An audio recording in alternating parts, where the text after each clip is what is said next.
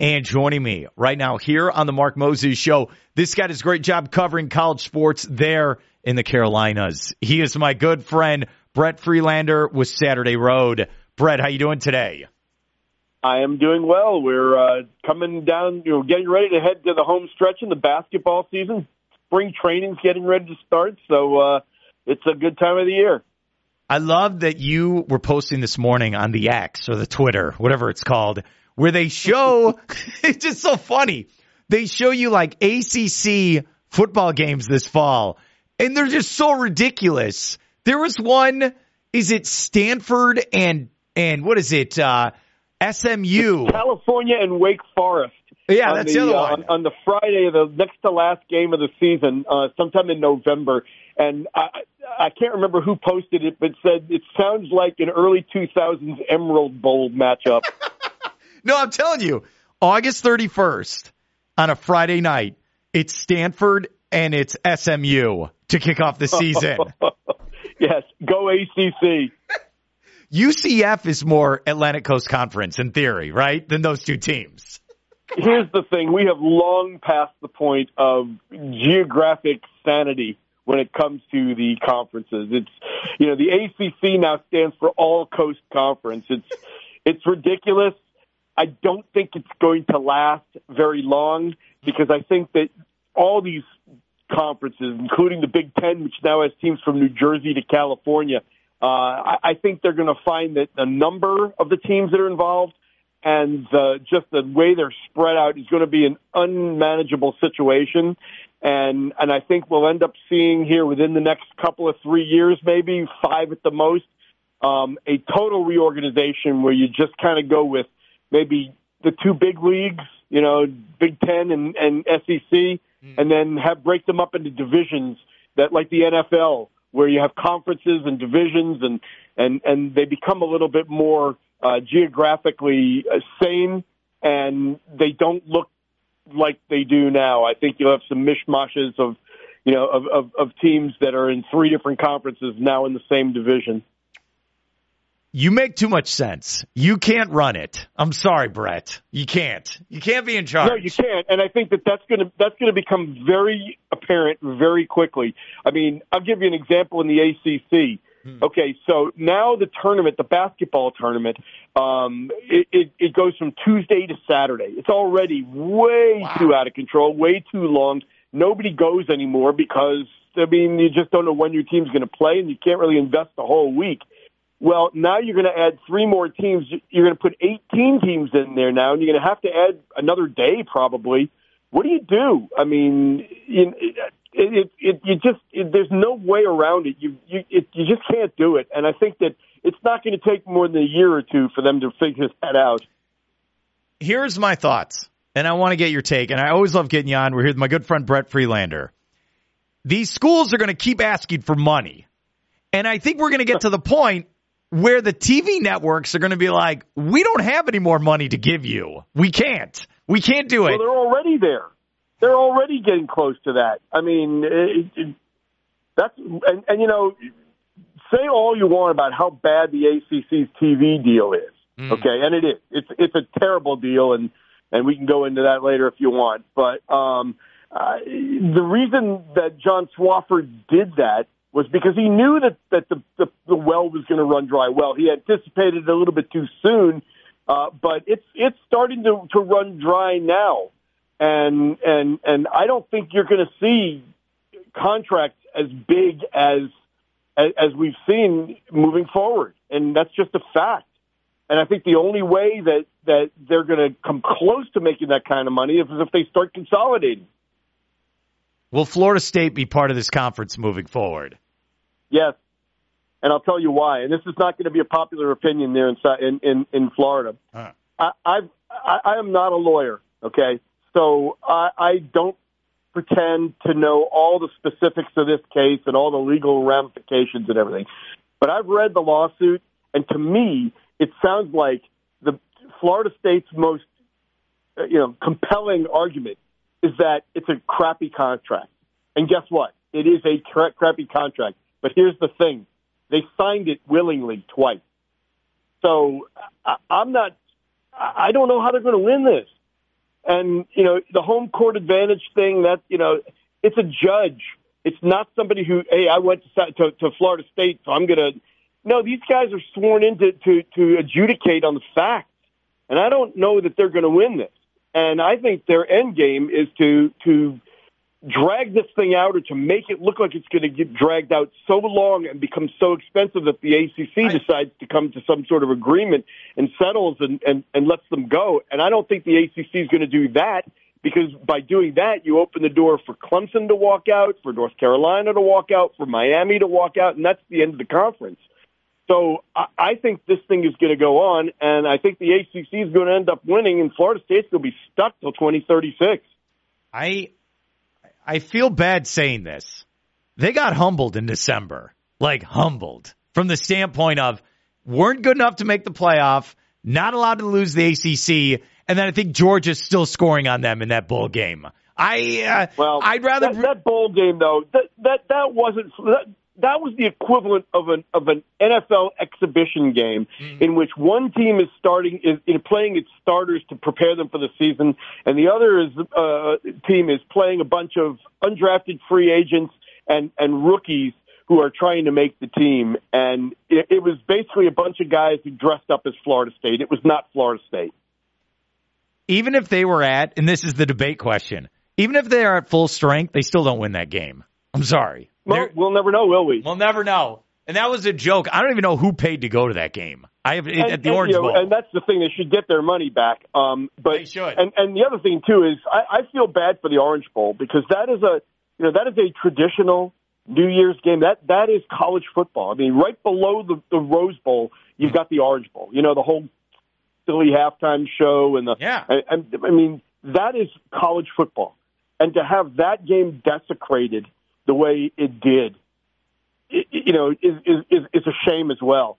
But you know what? I would love to have seen Jared Verse in, in the Georgia backfield. Yeah, I, I would have loved to have seen Trey Benson, uh, you know, try, trying to, you know, to or, or, or Keon Coleman getting downfield because Tate Rodemaker had the arm and, and the experience to, you know, to, to deliver the ball. I, I, you know, would Georgia have won? Maybe, probably, but we'll never know. And I think Florida State would have had at least a puncher's chance in that game. Well, how about it this way? It wouldn't have been sixty to three, 63 to three. All right, here here's my thing. And if I look in hindsight, why was Jordan Travis in that game against the Cupcake with two weeks ago in the season? What are you doing? Why is he scrambling? What what what is this? I, I don't understand. I I I don't know because that's because well, why was he scrambling? Because that's the way he played and and and that, that was just him being him. You can't tell him to just dial it back. Why was why was he playing? I mean, in games like that, you usually play your starters till about halftime, and then you yank them out. But uh, just to keep them sharp, I I, I don't know. The, the bigger question is why are you scheduling that game? Why are you playing that game? Um, I am, and whether it's the first game of the season or the game before a rivalry game, I, I just don't like cupcake games like that against you know FCS teams. Uh, listen, I, I feel like if you want to play those games, play them as your spring game. Okay, make it an exhibition. That way, the the FCS teams can get their guarantee. You can sell tickets to it, mm-hmm. and you know, it, it, yeah. I, I, I, I don't know. I, I, there's no need for games like that because of injuries like that. I thought of you and we're here with Brett Friedlander, does a great job covering the ACC for Saturday Road. You got to check him out, especially on Twitter and online. Okay, so two or three years ago, Dabo was the guy, right? The yep. na- like the guy, and now Nick Saban retires. I would have thought if you would have told me two or three years ago who takes over for Nick, I'd say it's Dabo Swinney. And then now, what happened? I- I'm shocked by this. I'm not. And the reason I'm not is because Dabo did it to himself. Dabo is still coaching in the 20th century, not the 21st century. He doesn't believe in the transfer portal. He's a real vocal opponent of NIL. You know, he's still got this, this, you know, this misguided Pollyannish, uh, you know, amateurism thing, even though he's making what, $12 million a year. Uh-huh. And I think if you're Alabama and you're going to try to run a program without utilizing the the transfer portal when everybody else in the SEC is.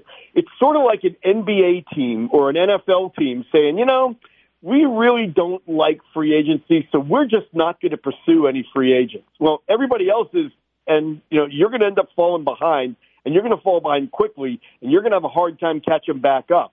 I mean, developing your own players. I mean, it sounds nice, but it just it just is not part of the equation now. And I think that that scared the folks at, at, at Alabama off. I think Dabo could say all he likes, you know, I'm going to change. I'm going to do this. You know, this is a different situation.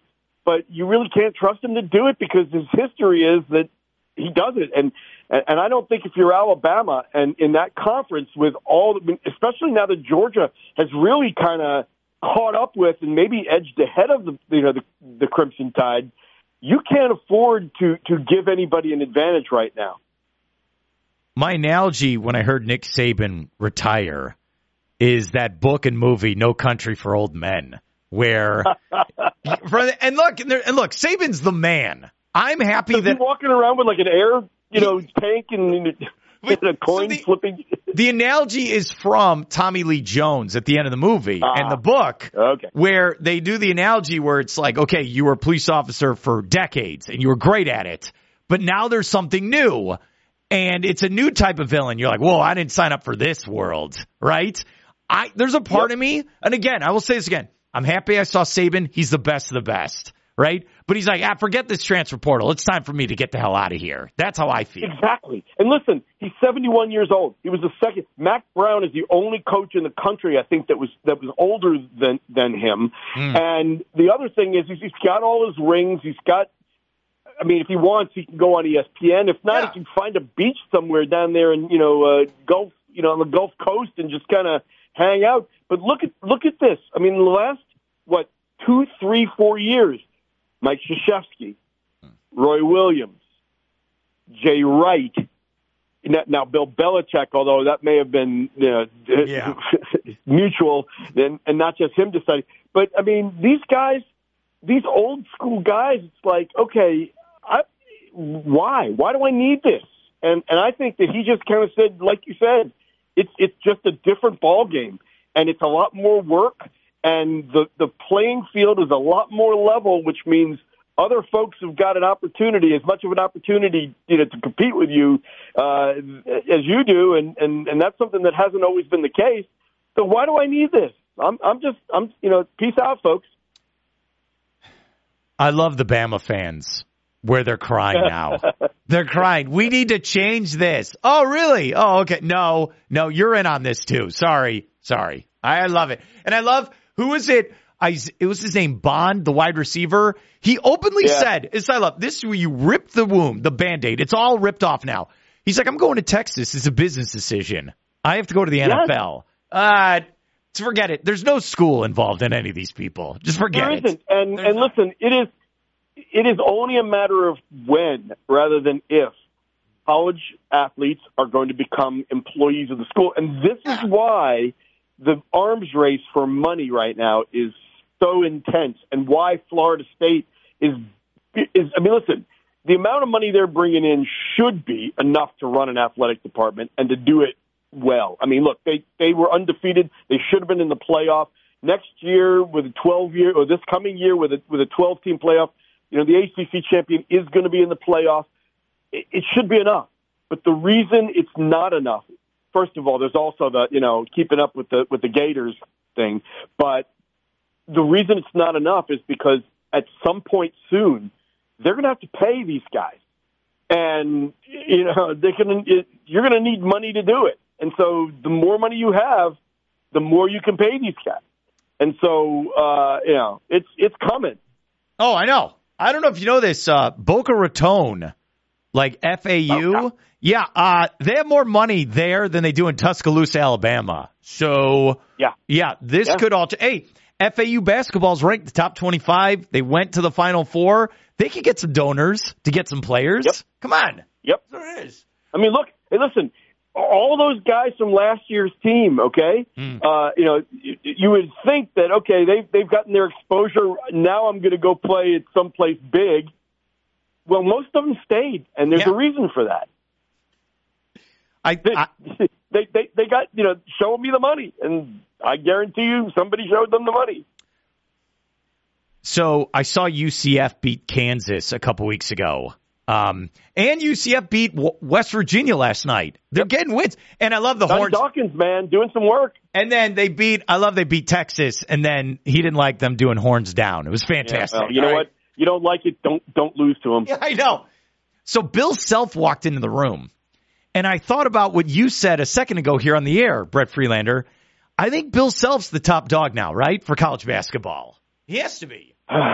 Yeah, I mean, he's if he's not, then he's like right up there in the top two. I mean, uh, I'm I'm I'm trying to think of who else might be in that conversation. Who's left? But uh, Who- uh, I- yeah, I would say he probably is. He, he's got the rings, and you know, he, he- there's also a little bit of wink, wink going on too, because uh, yeah, the the NCAA, you know, is all over them. But uh, yeah, I would have to say, and I'd tell you something else too. He's the next guy to keep an eye on, as far as saying I've had enough yeah. uh, because I mean he's been around a long time and he's you know it's it, it's changing and you know at a certain point you say there there are other things especially when you can make just as much money you know sitting on a, on a TV set you know uh, and and and and talking about it and not have to game plan not have to listen to fans complain when you lose and and all that kind of stuff this is my thing. It gets me very upset. Like with transfer portal, and I understand. Look, I'm all about the players. They should be making money yeah off this. They- coaches already have a transfer portal Yeah, they leave anytime. But my thing is, like, okay, Dillon Gabriel, who was he so he was at UCF, then he went to UCLA for five minutes, then he goes to Oklahoma. You're the quarterback of Oklahoma football for two seasons. Then he's like, "Ah, I'm out of here. I'm going to go somewhere else. The quarterback at Ohio State, he's the start, and I get it. Maybe they're going to go with someone else. You're the starting quarterback. You're the, the starting quarterback of Ohio State, and you're like, nah, I'm going to go to Syracuse. It's none of this is a big deal anymore to be the man at these big schools. That's my thing. I don't get it. Yeah, and and the whole you know guys are they're they're there for a year and then they leave again and you know I'm not a big fan of the way the AC the NCAA handled the uh the whole second time transfer thing Yeah. uh especially since it was it seemed like it was very arbitrary but there is something to that I mean it, it, you know I'm all for player movement but with some limitations and and guys leaving to go to a different school every year it seems like it's just a little bit much It's ridiculous. uh, and and the other thing too is, and and this isn't even from a fan standpoint. This is from a coach's standpoint, but fans too. I mean, how do you prepare? How do you, you know, it used to be well. Look, we didn't have a great season, but we came on toward the end of the year. We got a lot of guys back. You know, we've got some momentum coming to next year, and now all of a sudden everybody's gone, and you're putting together an entirely new team again. And the other ones I feel sorry for are the poor high school seniors who are coming up oh, you know, I mean, there's only a limited number of spots now because you can get experienced players off the portal. Why do you need to to to recruit high school seniors now? Because they're not, you know, you, you bring them in, they stay a year or two, if that, and you know, you put all that effort and money into them, and and by the time you develop them, they're gone. They're, they're going to play for somebody else. You know, you become somebody else's farm club. So uh, it, it, it, it's madness, it's craziness, and it could have been avoided if somebody at the NCAA, and I know this is asking a lot, yeah. would have had the foresight or the cojones or or or you know just the the smarts to to prepare and to create some sort of guidelines and some rules then this would not be going on. Well right now it's just like i think it was mike Krzyzewski who who who first coined the phrase it's the wild west. It's it's it's craziness and they're begging congress Uh, to you know to to, to help them and, and to fix it Look, guess what? Congress can't fix important stuff. They're not going to have time or the desire to, to to deal with this. look. It's an institution of higher education, and they can't figure this out. Okay. Yeah. This- the best. Yeah. The best. Give me twenty five thousand dollars a year for room and board, tuition. Give me the money. All right, but we don't know what Yeah. we're doing. yeah, and, and, my favorite thing is that the NCAA still insists on on, on you know per- perpetuating the whole student athlete. Oh, I know fraud. So here, yeah, here's what it's okay. like, and this is something we, I have to talk about for the next seven months or so till we get back to the new season. So the Gators have DJ Lagway, who was like Gatorade High School Player of the Year, five star yep. quarterback, and I'm so happy yep. he's going there. You can't redshirt. You can't redshirt him. No, you, you can't. You can't. He has to get on the field or he's going to transfer. You got to play yes, him. And, and, and, and, and if you don't, basically you're saving a year of eligibility for somebody else. Yes. You have to play him. Yeah. Even though it look, maybe he's not big enough. Mentally, he might not be ready, but it doesn't matter. You got to throw him out there. You have to. Yes. And, and the worst part about it is, you know, he, he'll be a true freshman. So, you know, maybe he's that special that, that he immediately steps in and, and is a star. But chances are it's gonna it's gonna take a little while for him to figure it out for the game to slow down, and he's to struggle a little. And either you're to go down in flames, or or you're going to replace him, yes. and then he's going to leave, and then you know, with that year of experience, Look, he's going to start somewhere else. I would rather sign up for 12 games of him struggling trying to figure it out than another year where it's like, oh, we got Graham Mertz and we can't get to a bowl game. That's how I feel. Okay, but here's but here's the rub with that. If if you're Billy Napier and you do that, basically you're preparing him for your successor, right? Yes. Yes, you are. It's a win-win for everyone. so that's great. Before it really is nuts. It re- Mark, it really, really I love it. nuts. I, well, it's great for content for you and me. That, that's yeah, what we no agree kidding. on. Uh, we're here with Brett Friedlander. Let's end with this. I got a little upset where Sports Illustrated which I didn't know was still happening. So they laid off the final employees, even though they're still tweeting.